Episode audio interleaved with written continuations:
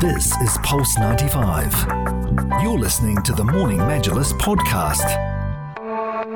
It's the Morning Majlis.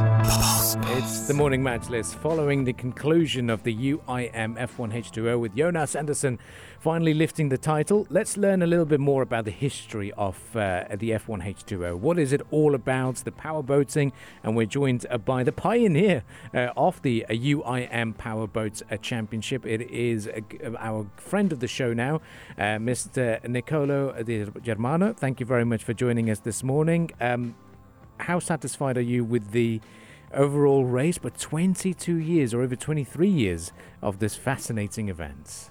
Well, uh, uh, you know, as always, we said we have to smile because we are in Sharjah. And I must say that uh, truly, the event uh, in Sharjah is, uh, I said, is uh, the academy of uh, organizers. We bring people from all over the world to learn how to organize an event. Uh, you know, everything is so well done, well organized after uh, more than 20, yeah, 23 years now, because the first time was in 2000. And, um, and for us, uh, this is the 299 Formula One event we Mm. uh, have organized. And uh, Sharjah is relaxed, no problem. Uh, smile, you are in Sharjah. We're definitely smiling uh, in Sharjah, of course. Now, looking at this year's uh, event or this year's edition, how has it been so far from your point of view? Everything uh, went well. Uh, Jonas, the world champion, is a very, very uh, good driver, and he's uh, really special because he tuned his engine himself. He's the only driver of uh, the, the championship that is also responsible himself of his engine. So he prepared his engine. He and I know that uh, that make uh, the the the difference between uh, his team and the other team. He, he is the father of his own engine. Amazing. Now, Team Sweden's won it, um, and uh, the veteran of the of the event uh, and the races, Shaun Torrente, sadly was was injured. Has any updates from from Shaun, and and how is he doing? Well, uh, uh, I think uh, also the crowd in Sharjah is increasing year after year, Mm.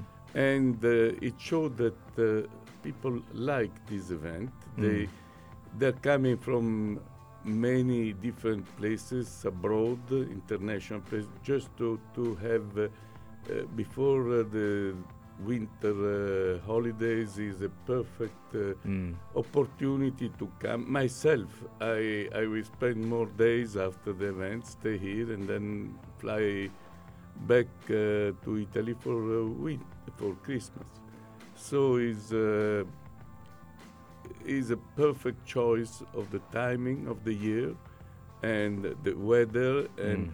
Opportunity to discover the other aspect of Sharjah. Uh, we had delegation from Indonesia, from Mm. Vietnam. They went to see the safari. Your, that is the largest uh, safari outside Africa. You know, and that is uh, spread the the knowledge of Sharjah around the world, which Mm. is part of uh, the reason why um, we do our event to let people discover a country on a different uh, uh, way.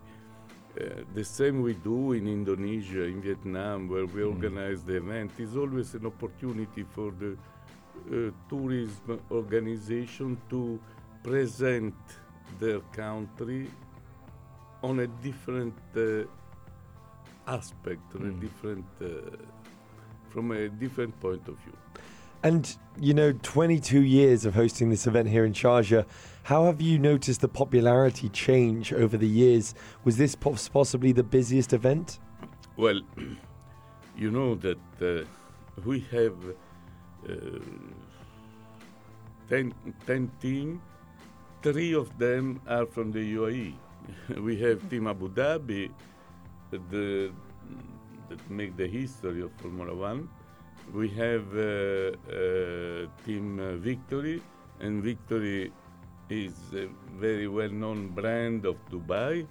And finally, we have uh, Team Sharjah, and now you have the uh, Sharjah uh, Marine uh, Club that is doing very well, that is preparing a lot of new projects and and development, especially uh, dedicated to uh, the um, youth to to uh, learn. and Sharjah is a long tradition of water of sea activity, so it makes sense also historically to to bring the youth of Sharjah to the sea again, to the water.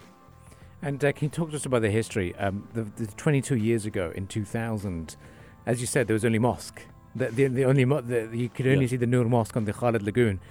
How have you seen this whole uh, venue change? I, I tell you something. The first event I did here in 2000, we had a problem because of the sun.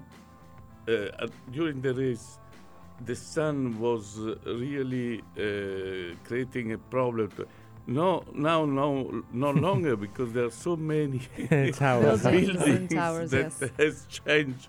The whole uh, uh, landscape has Mm. changed, and um, now the lagoon is beautiful. Is uh, but you have shadow where Mm. you had sun. no, exactly. So that's been replaced. um, but overall, um, in terms of um, the the crowd attendance, uh, how satisfied are you to see a big big turnout uh, for the final race as well? Well, uh, somehow we are we are proud because uh, we really feel partner of uh, we we have been part of this development. We have been part of this growth.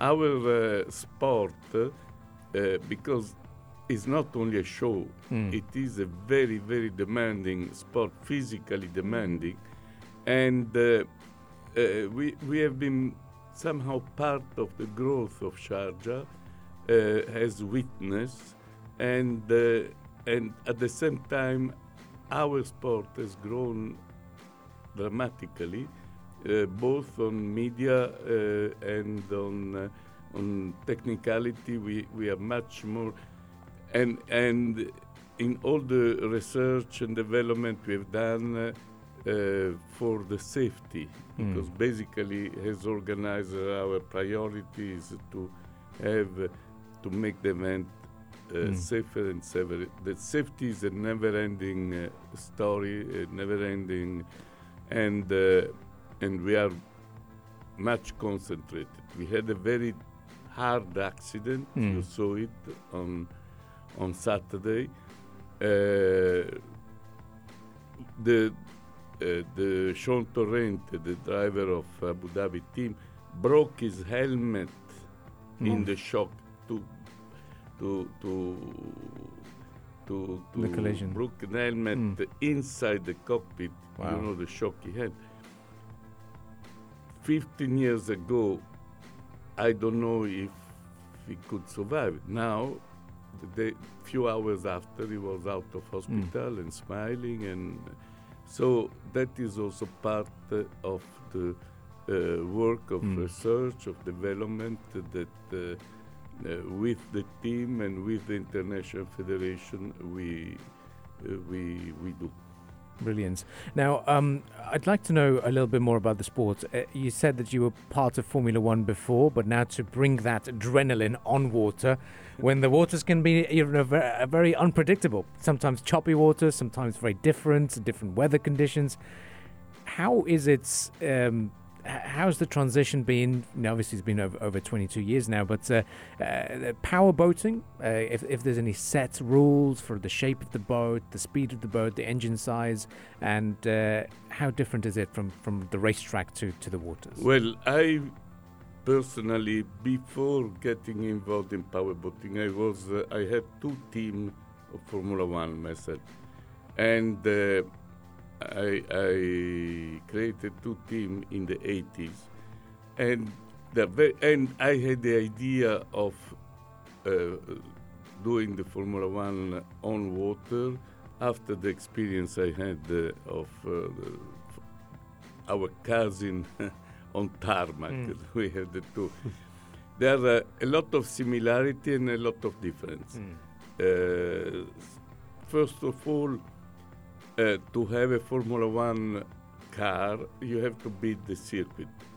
And uh, to build the circuit, it costs a lot, a lot, a lot. We don't have to build the circuit because we have uh, uh, water everywhere in the world uh, where we can organize events. So that is a big difference. The other difference is that normally our events are free of charge for the spectators. So we can go downtown, really in the center of the cities, and, and we choose a location either uh, top touristic location like Sharjah or uh, uh, financial uh, uh, location, Singapore, London, where I've done event. So, uh, and to be downtown on those uh, uh, locations is quite different than having to drive to go to the city. Mm. The other difference is uh, is that when you drive a Formula One car, uh, you do lap after lap, and you push a little bit more where to brake, but you know exactly uh, how far you can go before braking before a corner. In the water, lap after lap is different Mm. because the water conditions are different. It can be uh, a little wave or, or whatever. So, is somehow is much more difficult to drive a Formula One boat than a Formula One car. Uh, you know, our boat uh, they go up to 250, 260 kilometers per hour on Yeah. the water, which Wow. is crazy. it's crazy. And uh, so the show is there. Mm. You can see the race from the beginning to the end of of the race. If you have a boat that you like, you, a driver, you you you can choose it. Uh, you can uh, follow him Mm. through the whole uh, event. In Formula One car, you sit there, boom, boom, and Yeah. they just pass. Yeah. It- It's much better to watch a Formula One car race on television because at least you can follow it completely. Mm. In our uh, event, you sit there and you see it's Oh, like having a, a giant screen in front of you, and you can follow the race from the beginning to the end. Hearing those speeds, 250, 260 kilometers an hour, that is crazy. And that's a similarity that you have with Formula One on track. And you're looking at the photos, they're flying off waves here in Sharjah over the weekend. What are similarities in terms of the format? Is it similar, like 50 to 60 laps when, when completing a race? Well, what we do, uh, we normally calculate the, the time for a lap, and we establish the number of lap according to the time it takes. Mm-hmm. But consider something: a normal circuit has probably eight uh, eight uh, um, buoys, which mean eight turn. Each buoy mean a deceleration, the turn, and you know that we reach up to seven g-force during the turn which but for a very fraction of uh, very short time if you had to do a, the same deceleration for a longer you you cannot not do it. The fact is, so it's when I said physically demanding, do 50 lap, eight turn, it means uh, fi- 400 acceleration, Mm. deceleration, and G force in a period of uh, 40 minutes. Mm. Yeah.